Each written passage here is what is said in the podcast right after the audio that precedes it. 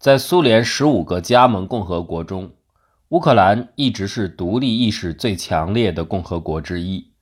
从沙俄时期开始，确切地说，十七世纪后期，莫斯科公国兼并东乌克兰之后，乌克兰一直被俄罗斯的精英称为“小俄罗斯”。中国学界受苏联影响，也接受了这样的称呼，认为乌克兰是俄罗斯民族大俄罗斯、小俄罗斯、白俄罗斯这三个分支之一。俄罗斯历史学家克柳切夫斯基认为。早在十四世纪的文献中就出现了“小俄罗斯”的称呼。乌克兰诗人舍甫琴科则拒绝使用“小俄罗斯”这个概念，而是用“乌克兰”来代替，以强调其民族和社会特点，而不是地理和地区特点。乌克兰历史学家格鲁舍夫斯基也不同意“大俄罗斯”“小俄罗斯”“白俄罗斯”的提法，他强调乌克兰和俄罗斯是平等的，不应该有大小之分。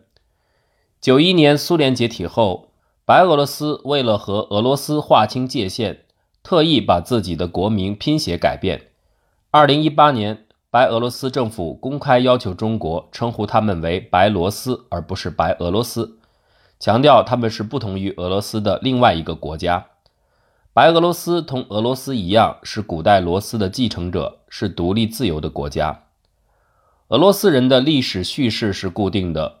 俄罗斯追溯根源，继承于莫斯科大公国，源自基辅罗斯。基辅罗斯是第一个俄罗斯国家，就像普京强调的，基辅是俄罗斯城市之母，古罗斯是我们共同的根源，失去彼此，我们无法生存。格鲁舍夫斯基则坚称，现代乌克兰人才是基辅罗斯的主要继承者。俄罗斯帝国源于十四世纪的莫斯科公国，而非十一世纪的基辅。九到十世纪没有最终形式的乌克兰国家，从十二到十四世纪也没有现在理解的那种形式的国家，既没有大俄罗斯，也没有乌克兰国家。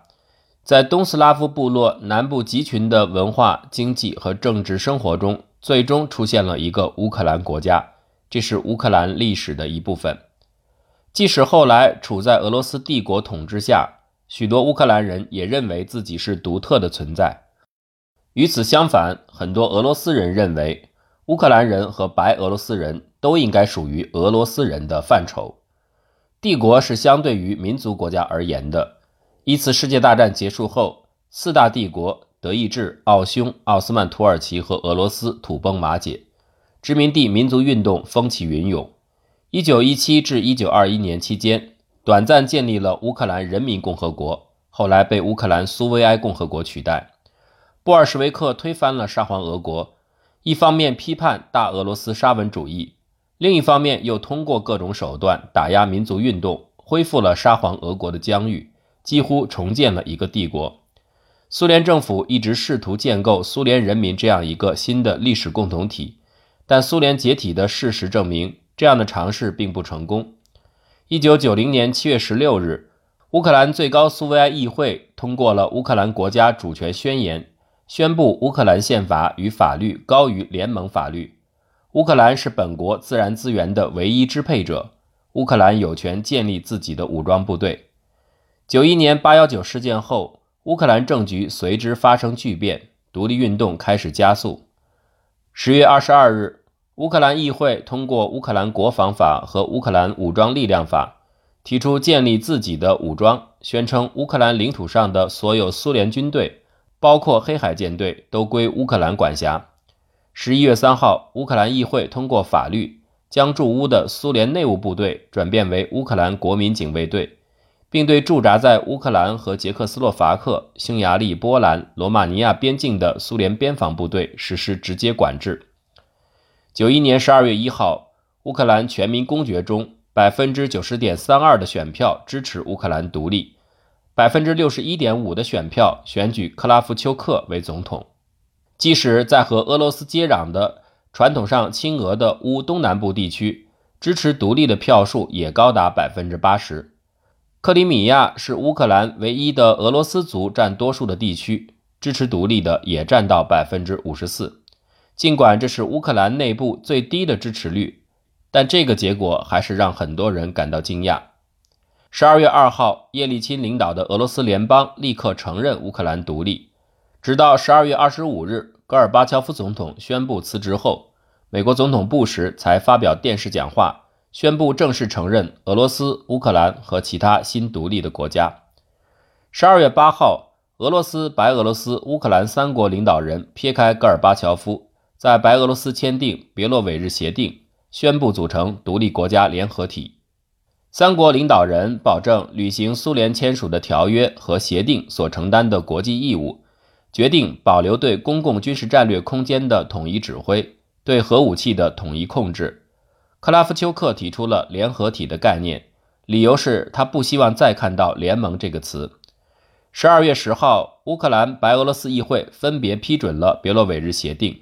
十二日。俄罗斯最高苏维埃以一百八十八票赞成、六票反对的投票结果，最终批准了这个协定。十二月二十一号，苏联十一个加盟共和国，除波罗的海三国没有参加，格鲁吉亚派出观察员外，签署了阿拉木图宣言，确认由俄罗斯、乌克兰和白俄罗斯三国签署的独立国家联合体的宗旨与原则。二十五号十九时，戈尔巴乔夫宣布辞职。别洛韦日协定签署者克拉夫丘克认为，苏联的解体是自然的，是各个加盟共和国的人民做出的决定。他们不愿意继续生活在苏联之下，否则就不可能做到。记得乌克兰1991年进行过一次“你是否想继续生活在苏联”的民意调查，百分之九十一的人回答不，百分之九十一的人，我们听取了人民的声音，这是乌克兰人民希望的。也是当时俄罗斯人和白俄罗斯人民希望的，不是基于我克拉夫丘克个人的。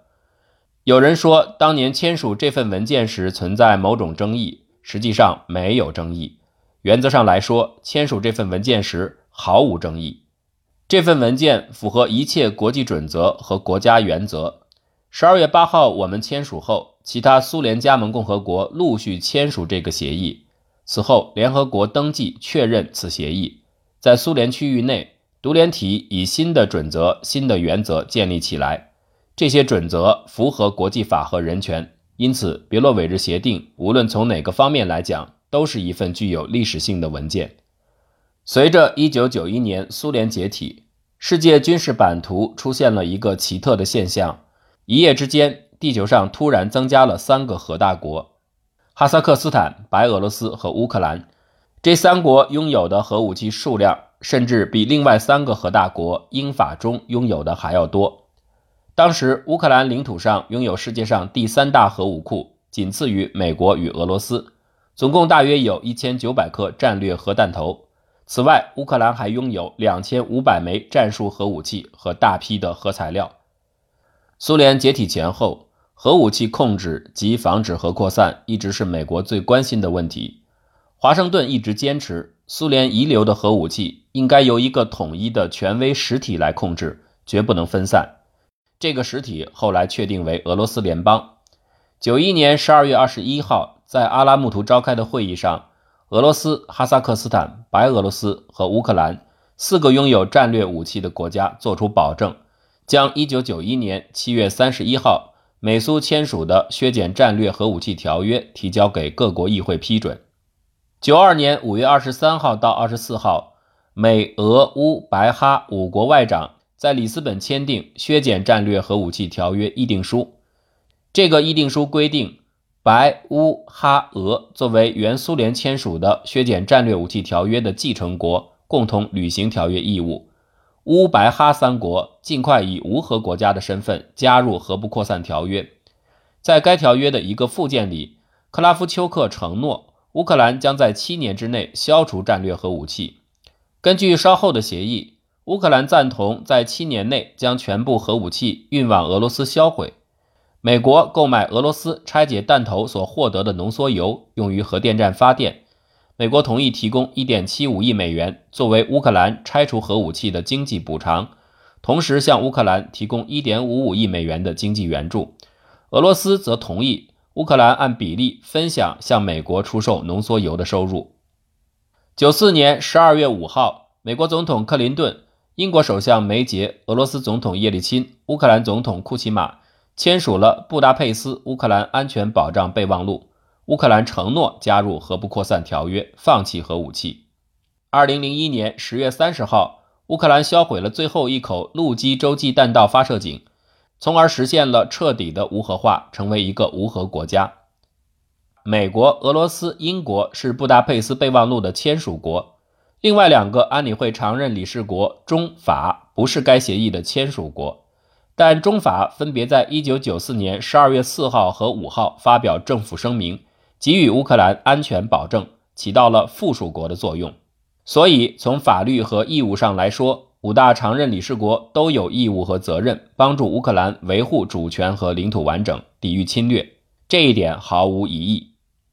2014年乌克兰危机爆发后，有一些人辩解称，这个备忘录不是严格意义上的条约。没有得到各国议会的批准，故此从法理上来说，如何援助乌克兰是一个各国政府自由选择的问题。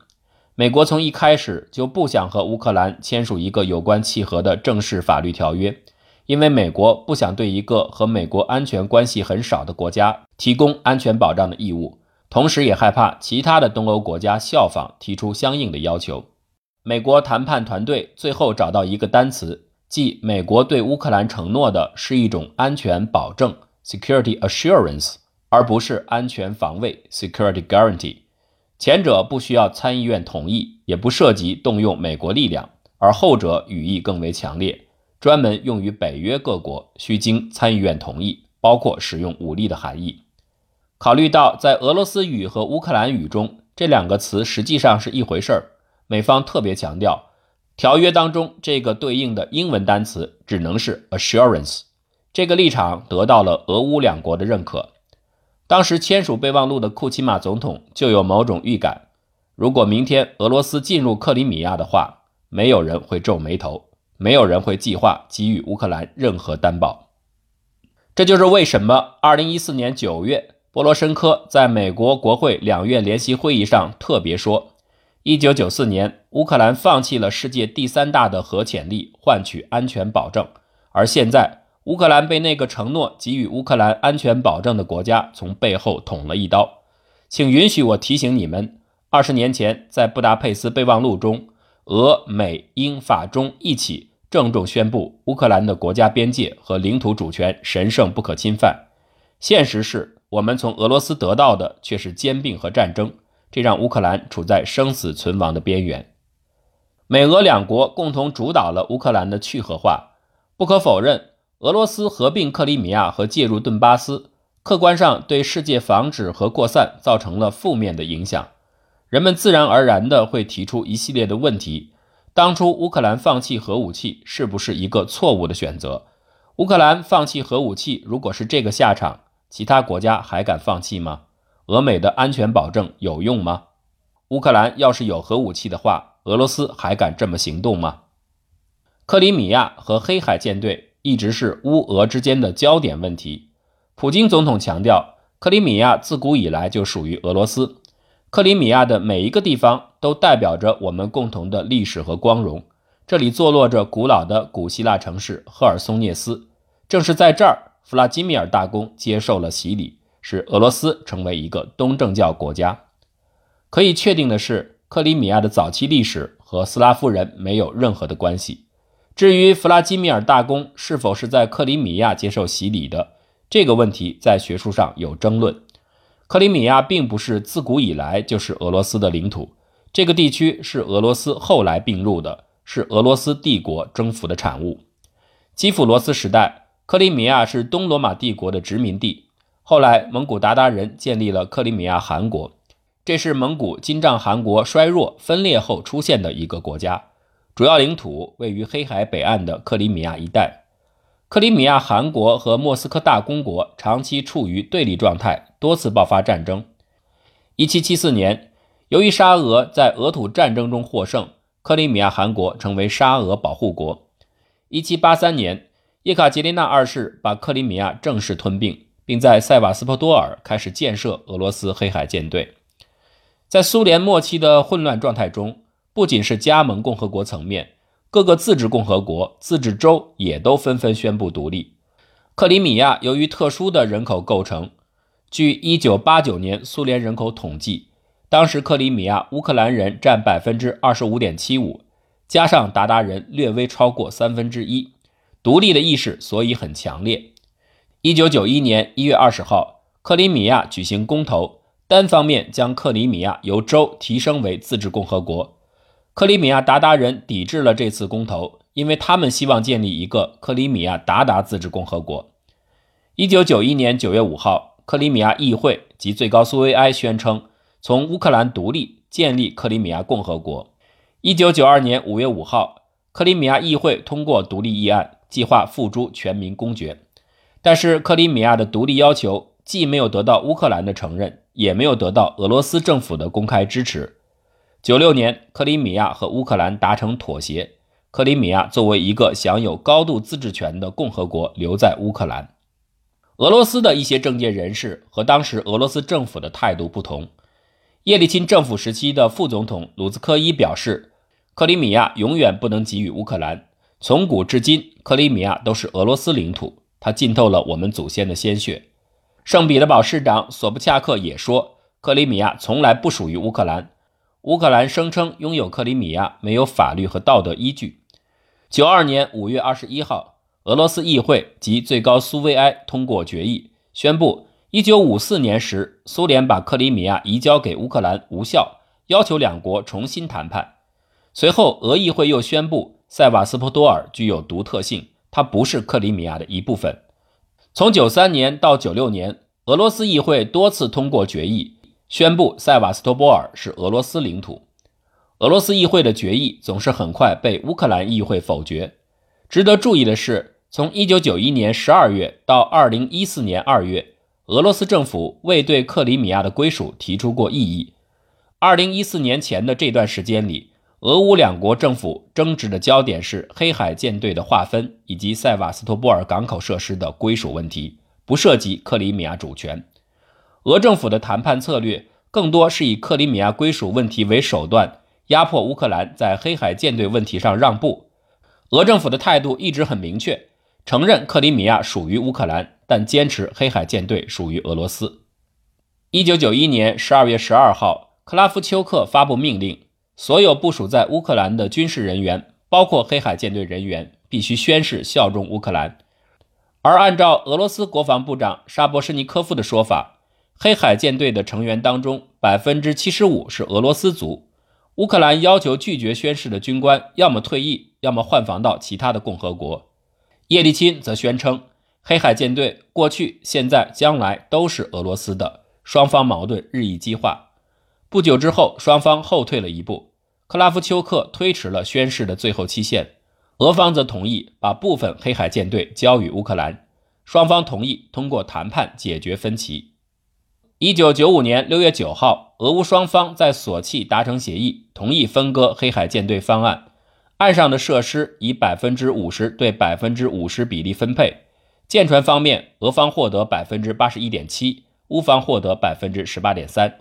水兵可以自由选择加入哪一国，但是协议未能解决塞瓦斯托波尔港的归属和司法管辖权问题。一九九七年五月三十一号，叶利钦作为俄罗斯总统第一次访问基辅，和库奇马总统签署了俄乌友好合作与伙伴关系条约。条约规定，两国互相尊重主权与领土完整。承认苏联时期划定的两国边界，通过和平方式解决争端，明确两国之间是战略伙伴。条约有效期十年，到期双方无异议可以自动顺延十年。九九年四月一号，这个条约正式生效。叶利钦的访问和俄乌友好条约的签署，标志着俄罗斯正式承认乌克兰的独立和主权。叶利钦明确地表述：“我们尊重乌克兰的领土完整。”作为交换，俄罗斯得到了塞瓦斯托波尔二十年的使用权。乌克兰内部很多人对允许俄国黑海舰队继续驻留塞瓦斯托波尔不满，认为这将危及乌克兰的主权与安全。亲欧洲的尤先科政府上台后，曾要求俄国黑海舰队二零一七年到期之后撤离克里米亚，而亲俄的亚努科维奇当选乌克兰总统后转变了立场。二零一零年四月二十一日。俄乌两国经过谈判签署哈尔科夫协议，俄方同意优惠地向乌方供应天然气。作为交换，乌方则同意黑海舰队驻扎在塞瓦斯托波尔的条约于2017年到期后再延长25年，直到2042年。到期如无异议，还可以顺延五年至2047年。